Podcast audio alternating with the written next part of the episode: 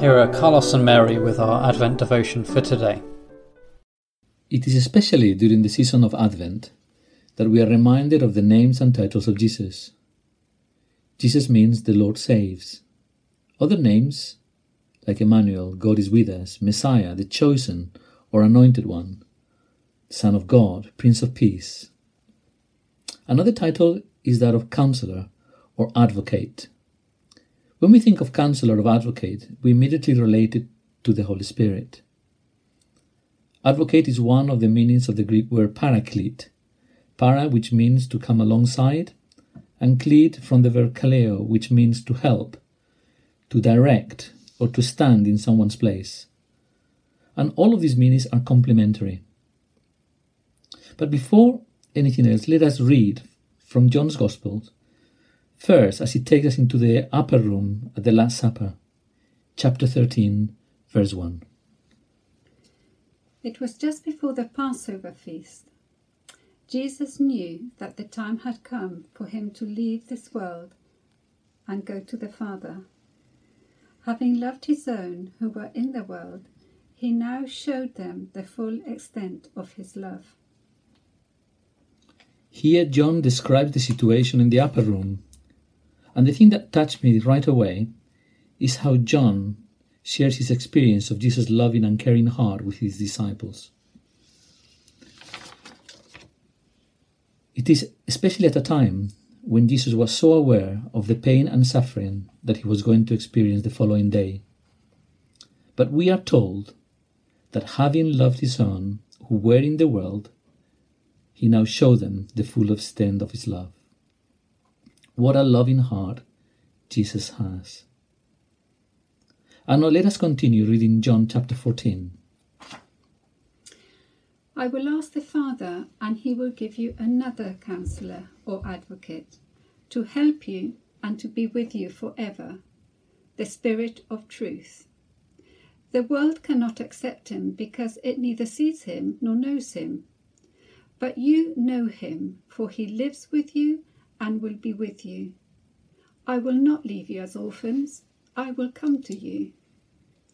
Before long, the world will not see me any more, but you will see me.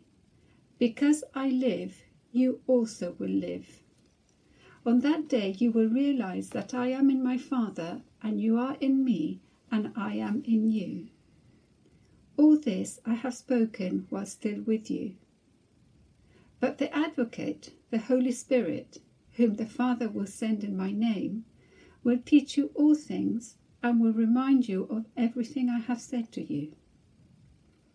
Peace I live with you, my peace I give to you. I do not give you as the world gives. Do not let your hearts be troubled or afraid. So Jesus tells us that this counselor lives in us, that he will teach us all things, convincing people of the truth. He refers to him as a person who will give us peace and will help us not to be afraid. But please take a special note that Jesus refers to him as another, a second counselor or advocate.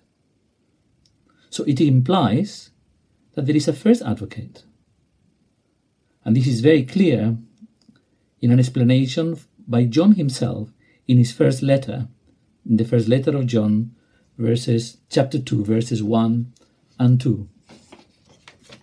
John writes, My dear children, these things I write to you so that you do not sin. And if anyone sins, we have an advocate who speaks in our defense to the Father, Jesus Christ the righteous. And he himself is the propitiation for our sins, and not only for ours, but for the whole world. So, what John is saying here is that in Jesus we have the perfect legal attorney who represents us before the high court of heaven. Jesus makes a perfect case on our behalf, a case that is not based on how the court feels at the time, but that the decision is made on applying total and perfect justice. Jesus is saying, Father, my people have sinned, and the law demands that the penalty of sin is death. But I have paid for the sins with my own blood. So asking for two payments for the same sin will be totally unjust. So the Lord Jesus asked for justice, making his an infallible case. Will you not put your trust in such an advocate? This baby, who was born in Bethlehem 2000 years ago, grew up to be Jesus, the Christ, the chosen one, the Savior of the world, and our perfect advocate. He says to you and me, Believe in me and receive the Spirit. Listen to the Spirit about my infallible case.